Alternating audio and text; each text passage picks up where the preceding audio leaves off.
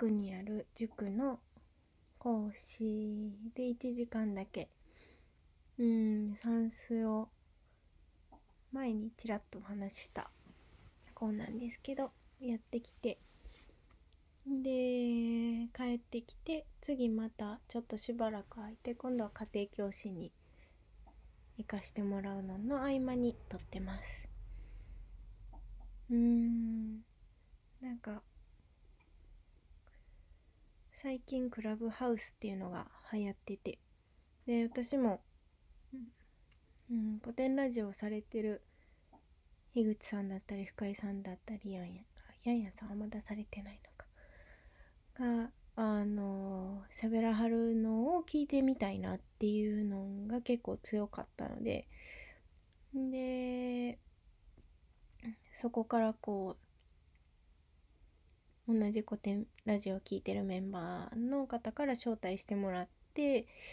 で入ってでちょこちょこ覗いてみたり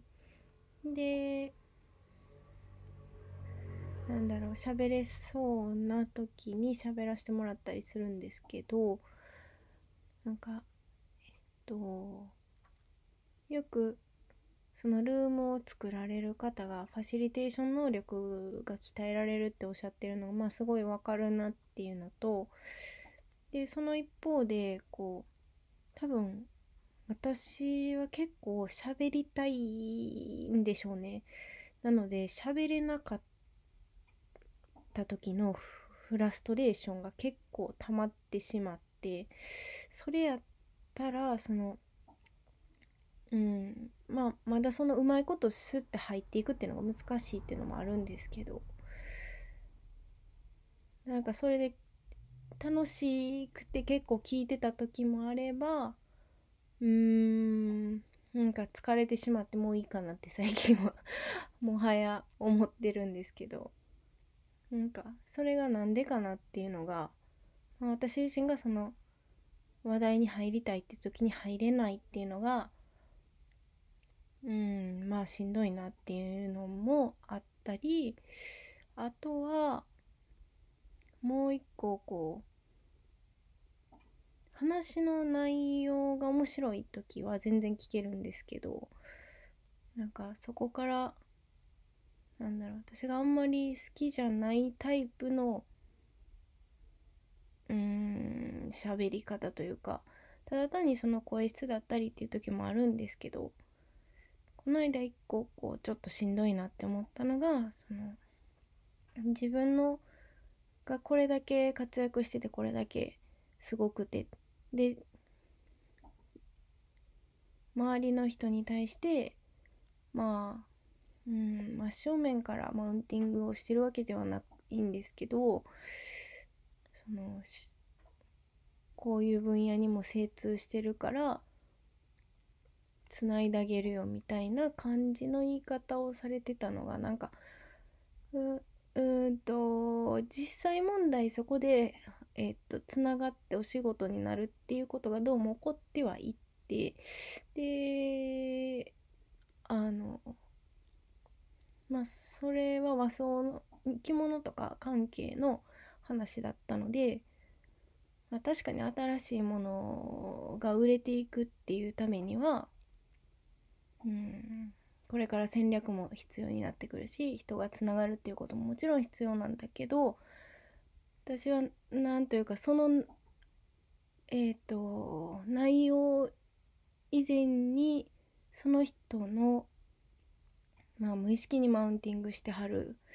ところがものすごくなんかこ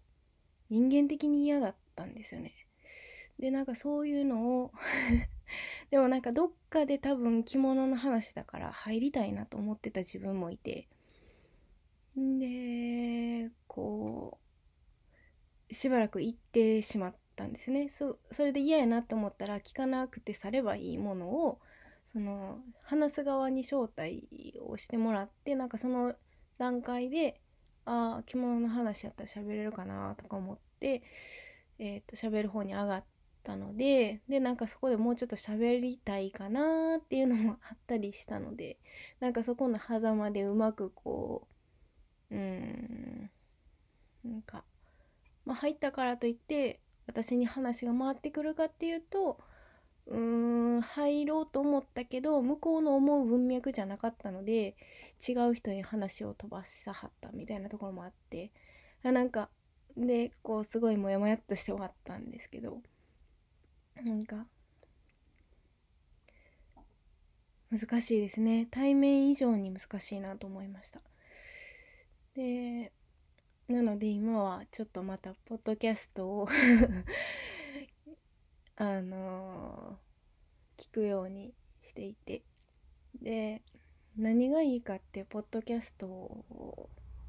はうーんこの人がいいなっとかこの人の喋り方とか考え方がいいなって思った時にえっ、とその他の情報なしにそれだけ聞けるんですよね。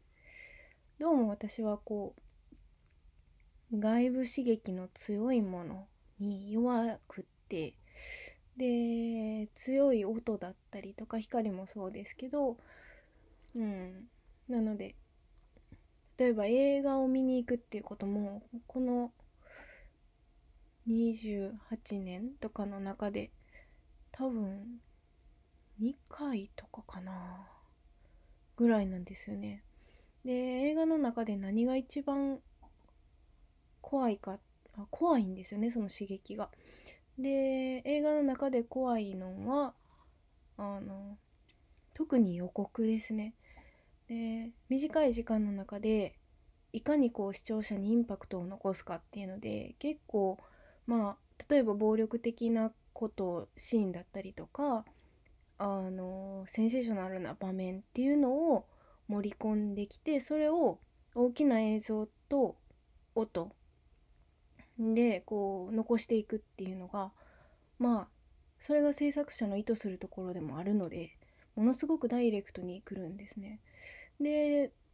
うーん小さい頃からそのテレビを見てこなかったっていうのもまあ一つの原因要因なのかなとも思うんですけど妹はあんまりそんなこともないみたいなんで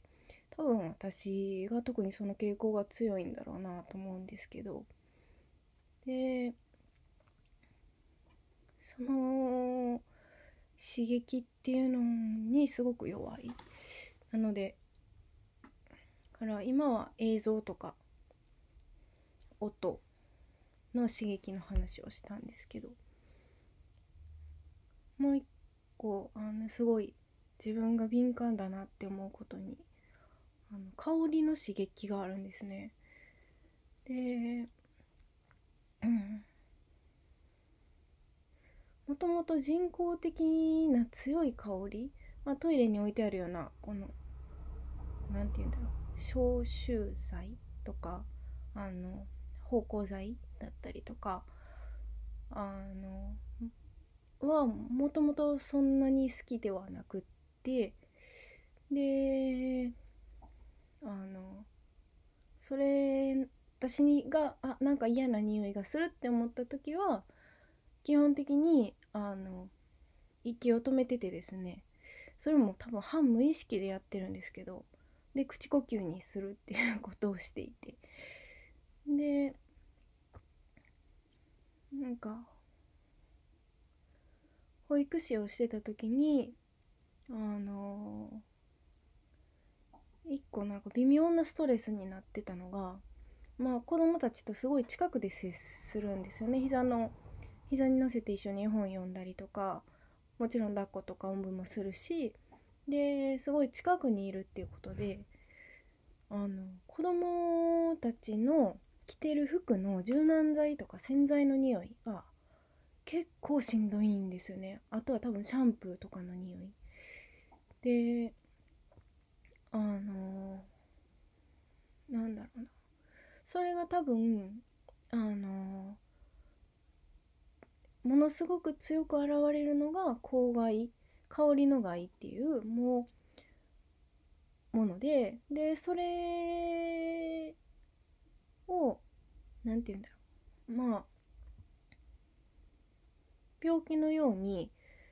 えっ、ー、と何て言うのアナフィラキシーみたいな感じでもうその刺激が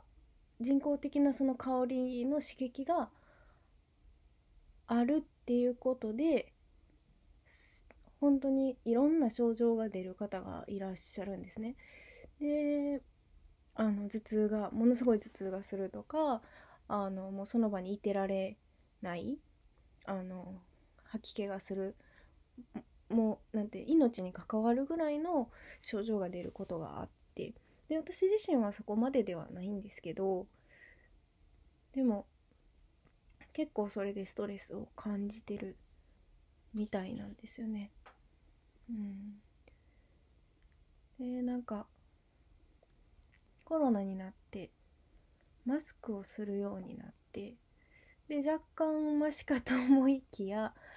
うーんなんだろう外歩いてる時とかにマスクをやっぱりしんどいので外したいんですよね。で外してあ気持ちいい空気と思って歩いてるとあのそこは多分こう心を許してるというか警戒をせずに歩いてるのでそこでこうすれ違った車の排気ガスだったりとかタバコの匂いとかであのどっかお店入ってご飯食べるっていう時の近くの人の服の匂いだったりとかが結構ダイレクトに最近こう来るなって思っていて。まあ多分うん。結構波があって多分体調があんまり良くない時っていうのはそういう刺激に対して敏感なんだろうなっていうのもあったりするんですけど。うん。香りってこう柔軟剤とか最近あのマイクロカプセルっていう香りが長持ちするようにうんまあ一緒服を洗う時に入れといてその時だけじゃなくてしばらく後にこうそのちっちゃなカプセルがパチッと弾けてそこからさらに香るみたいなあのなので長続きしますよみたいなものらしいんですけどだんだんねどうもその環境下にいるとか慣れてくるもんなんですよね。で私はなるべくその香りを遮断してるためにあのそういう香りに対してより敏感になってるっていう状況でまあうんさっき言ったその公害の被害えっ、ー、と化学物質過敏症かな？あのっていう名前が一応ついてるみたいなんですけどそういう人たちはもう、うん、耐えられないのでその洗濯機が回る時間帯だったりとかになるともう山の奥に自分で移動するしかないみたいな状況になったりするらしいです。でなうんなんかなんだろうその物質にさらされていくっていうのが知らないうちにこう起こってるっていうのが怖いなとかうん思いつつ。なんだろうな。なんかなんで柔軟剤を始めたかとかもはやその目的を多分みんなあんまり考えることなく使っていてでどんどんその香りになれることで強くなっていってほんでしんどい思いをしてる人がいるっていうのがなんかこうなんだろうどうやったらお互いに歩み寄れるんやろうなと思ったりします。なんか今日はちょっと 私自身が普段の生活の中でしんどいなって思ってること。が出てきたので 喋りました。うん。なんか最近よく聞くワードであの HS 子供の HSC かな？えっ、ー、と Highly Sensitive Child っていう言葉から多分始まって今は Highly Sensitive Person えっ、ー、とっていう大人のうん話にも広がったりしてるんですけど多分刺激に対して敏感だなっていうのを言い換えてくれたなっていう感じででそれが実際的なまあ音光とか香りとかそういうものだけじゃなくって私は多分その人の言葉の端々に、うん、感じてるんだろうなと思うんですよね。前誰かにそれをお伝えした時に「弾きづらくなかったですか?」って言われて。あその時は全然思わなかったんですけどまあなんかそれが私の日常でもありそれに対して対処をするっていうことが当然だったのでうんまあでもそれは生きづらかったっていうふうに捉えることもできるかもしれないなと思ったり。うんか珍しくというこんな話になりました。